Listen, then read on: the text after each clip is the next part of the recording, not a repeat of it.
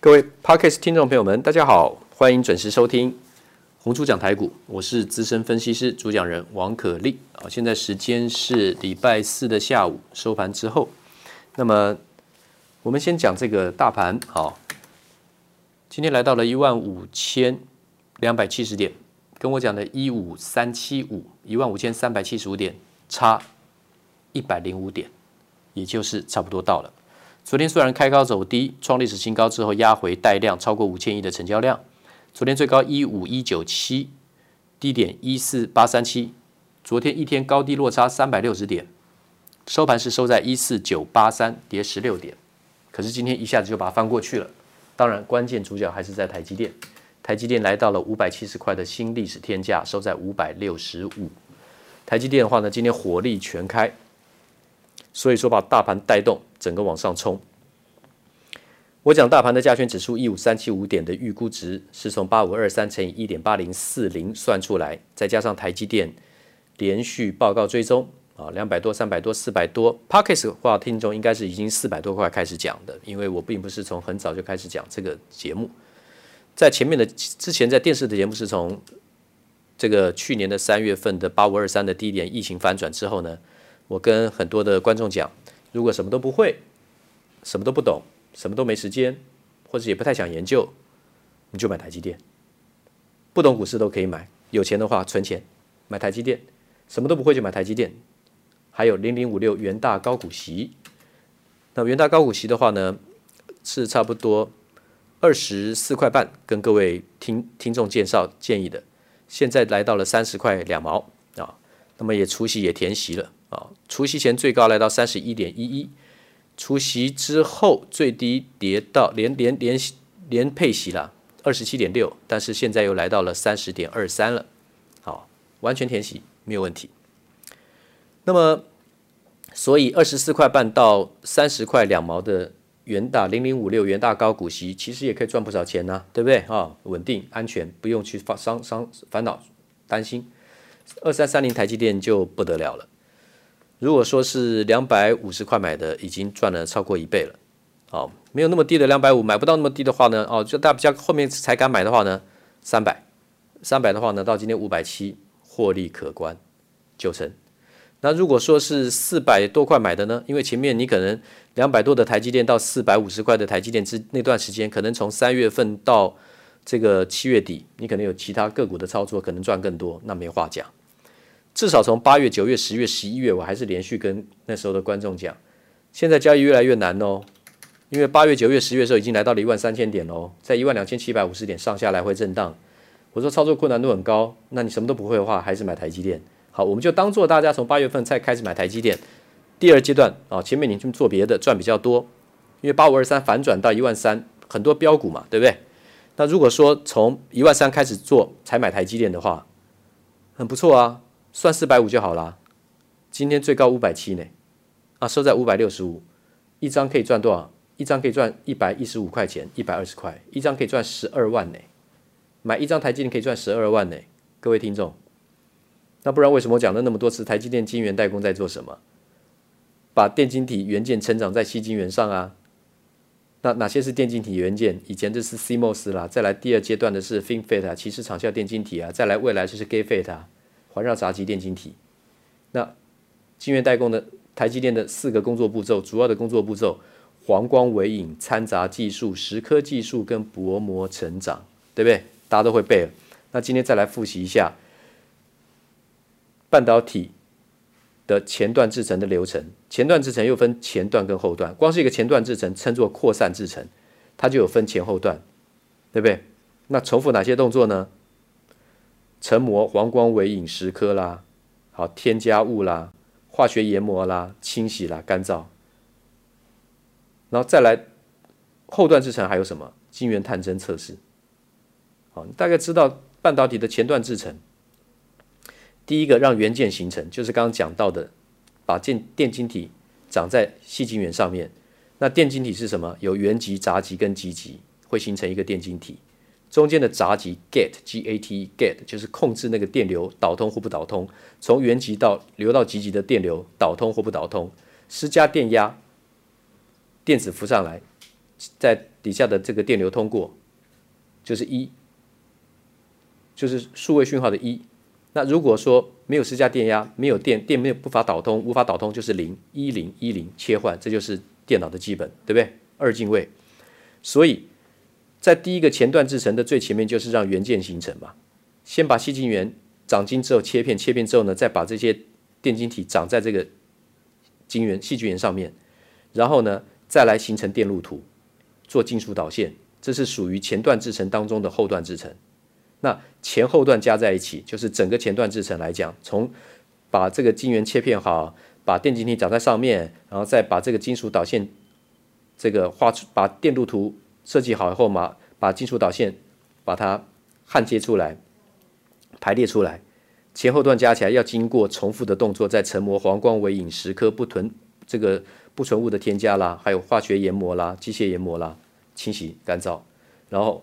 前段制程当中的后段制程就是晶圆探针测试，因为进去做这个晶圆探针测试的话呢，不良品标记出来就不要送去封测了，因为封测占了三分之一的成本，就省就成本可以降低。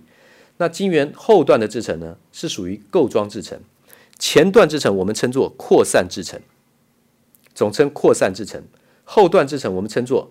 构装制程，构是机构的构，装是装载的装，英文是 packaging，打包的意思，对不对啊？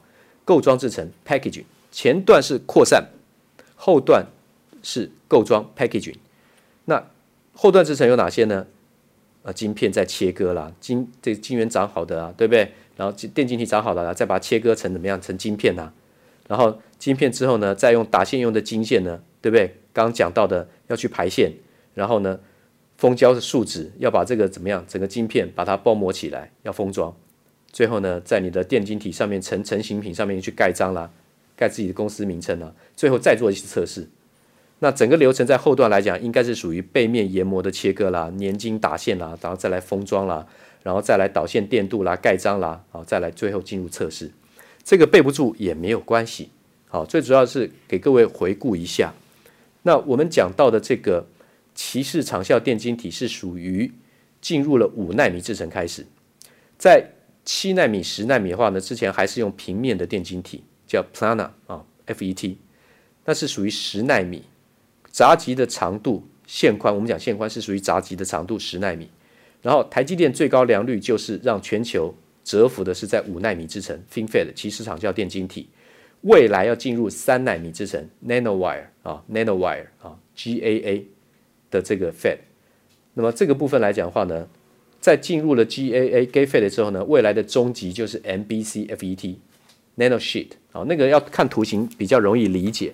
反正不管如何，从平面的进入其实场效电晶体到 Gate FET 到这个 MBC Fed 来讲，都是让闸极控制电流的精准度提高，然后呢，功耗降低，切换速度增加。所以可以用在 AI 人工智慧。各位听众，美国大战略一定会把台积电绑住，对中国的贸易大战，最后比的是什么？终极比的一定是射控，也就是资讯传递的快速，计算运算的速度增加。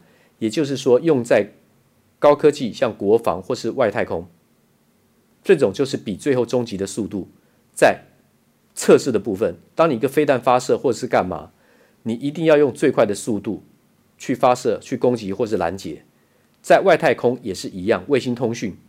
所以这些话呢，一定要用到台积电最先进的制程、最高的良率，它能才能够做出最可靠的所有的战略晶片。我相信这个原理大家应该都懂，我也不需要我去细构、去细究。那另外的就是，我们说每天都会有一个读报，会有一个新闻，那讲到的是什么？今天对大家来讲最重要的一个新闻的解读，就是在台积电本身。那台积电的话呢，今天攻到了五百七十块，外资猛然的再开始连续调高台积电的平等。通常你要去提防，当外资已经连续大买之后，再调高平等的个股，通常他准备在高档到货了，他要下让媒体下很重的标题，影响媒体去下很重的标题，他把报告写得很夸张，调高目标价拉得很高。吸引大家的注意力，已经涨了很多的股票，它再喊个一倍的价价格再往上，所以大家就有胆子去追了，它就可以逢高去出货。那这点放在台积电会不会是如此？这次完全不是这样，因为台积电其实去年外资卖超第一名台积电，第二名卖大力光，第三名卖联电，它卖过头了，它卖超的幅度，它买回去大概只有三分之一，也就是说，它结结实实的台积电从哪边被洗掉？我念给各位听众，你去想想看哈。如果你是外资，你会怎么样对待台积电？他们现在被逼的要调高它的平等，没有办法。台积电外资是从哪边开始卖？我跟各位讲，从二零一九年的十一月开始卖，三百一十块钱，卖卖卖卖卖卖到哪里？好，卖到高点三百四十五。在疫情发生前，三百四十五就是台积电的高点。然后疫情发生之后，当大盘跌到八五二三点之后呢，它卖到两百三十五点五，也就是台积电疫情见到见到的最低点，它还在卖。三百一卖到三百四十五，涨上去嘛？从三百四十五再往下卖，卖到两百三十五点五。二三五点五元，两百三十五点五元，就是这一次疫情下来，台股八五二三低点的同时，台积电的低点两百三十五点五元，两百三十五点五元，外资从三百一卖到三百四十五，三百四十五再卖到两百三十五点五之后呢，继续卖，就继续卖，什么时候开始回补呢？等到了七六月份的时候呢，他才开始买进。六月份那时候的大盘呢，已经来到了一万一千七百点了，他才开始买回台积电，买哪里？买三百二十块。所以你看，他当初三百一开始卖，卖到三百四十五，三百四十五再卖到两百三十五点五。可是他真正买回的时候呢，已经三百二了。他前面等于白搞。那有没有买多久？没有，他是买到多少就停手了。很好笑，各位听众，你听清楚哦，外资买台积电，几乎全部都只买在三百七十块。有零星部分小的买单，没错，把它买到了四百多块，但比例不成比例，几乎全部都是买在三百七八十块钱。然后后面现在台积电就来到了五百七，外资到现在也没有再买回当初卖掉的张数的一半，所以现在台积电外资调高平等是很罕见的，它通常被洗掉。卖卖错的股票，他一定会把它利空，一直把它喊下去，他要补回去为止。当然，外资不是没有尝试做过这个动作。在十一月份的时候呢，我还负责在盘中回答主播帮观众问的问题：外资调降台积电平等怎么看？我说继续看多做多啊。我说他们调降平等是没什么道理的。说三星会抢他的单，我说三星没有那个良率。然后呢，还说什么啊？台积电可能 iPhone 的话呢，备货过料会怎么样？会。减减少 iPhone 十二的订单，我说不管他 iPhone 十二订单会不会减少，非苹阵营都会跟他下单，全球所有的大厂都跟台积电下单，包括他七纳米的产能都已经塞爆，五纳米塞爆，现在苹果要抢他三纳米制程的，所以各位听众，当时的新闻解读，现在再来解读还是一样是连贯的新闻，因为这个新闻最重要。讲了半天，意思就是说，他现在再调高台积电平等不？不得已，他之前尝试过要把它打下来。那时候的台积电在哪里？台积电在四百五十块钱上下。他去调降台积电的平等，就是意图要把台积电打回到四百或四百以下。他要赶快再去买台积电，结果打不下来。就现在没办法了。眼前的事实就是业绩越来越好。现在来到五百七，那将来会出现什么状况？将来会出现外资。再发布一些可能出现假的利空，或是莫须有的利空，要打压台积电，同时间要打压指数。最近为什么他也买一些台积电？因为他要修理市场上的期货的空单，期货就很可怜了。今天外资一买这个台积电，昨天一买台积电下不来，昨天上冲下洗只跌十六点，盘中上下震荡了三百六十点，只跌了十六点。今天啪一下就上去又创高，那个期货的空单会吓坏的。他现在是为了轧空期货。所以他去加码台积电跟红海这种全值股，包括台塑。所以对于股市来讲，要看得懂门道，看得懂门道，要看懂里面的细节，是在筹码。台塑外资从什么时候开始买的？在占权值股的台塑，股本六百三十六亿，从十一月初开始，最低点就是他开始买的，厉害，不到八十块，七十九开始买，买到现在多少？九十七。这个对外资来讲吃得饱饱，还会再继续涨。好，今天先讲到这里，明天见。滚滚红尘，刻薄者众，敦厚者寡；人生诸多苦难，滔滔苦海，摇摆者众，果断者寡。操作尽皆遗憾。投顾逾二十四年，真正持续坚持、专业、敬业、诚信的金字招牌。欢迎有远见、有大格局的投资人加入红不让团队的行列。二三六八八七七九，二三六八八七七九。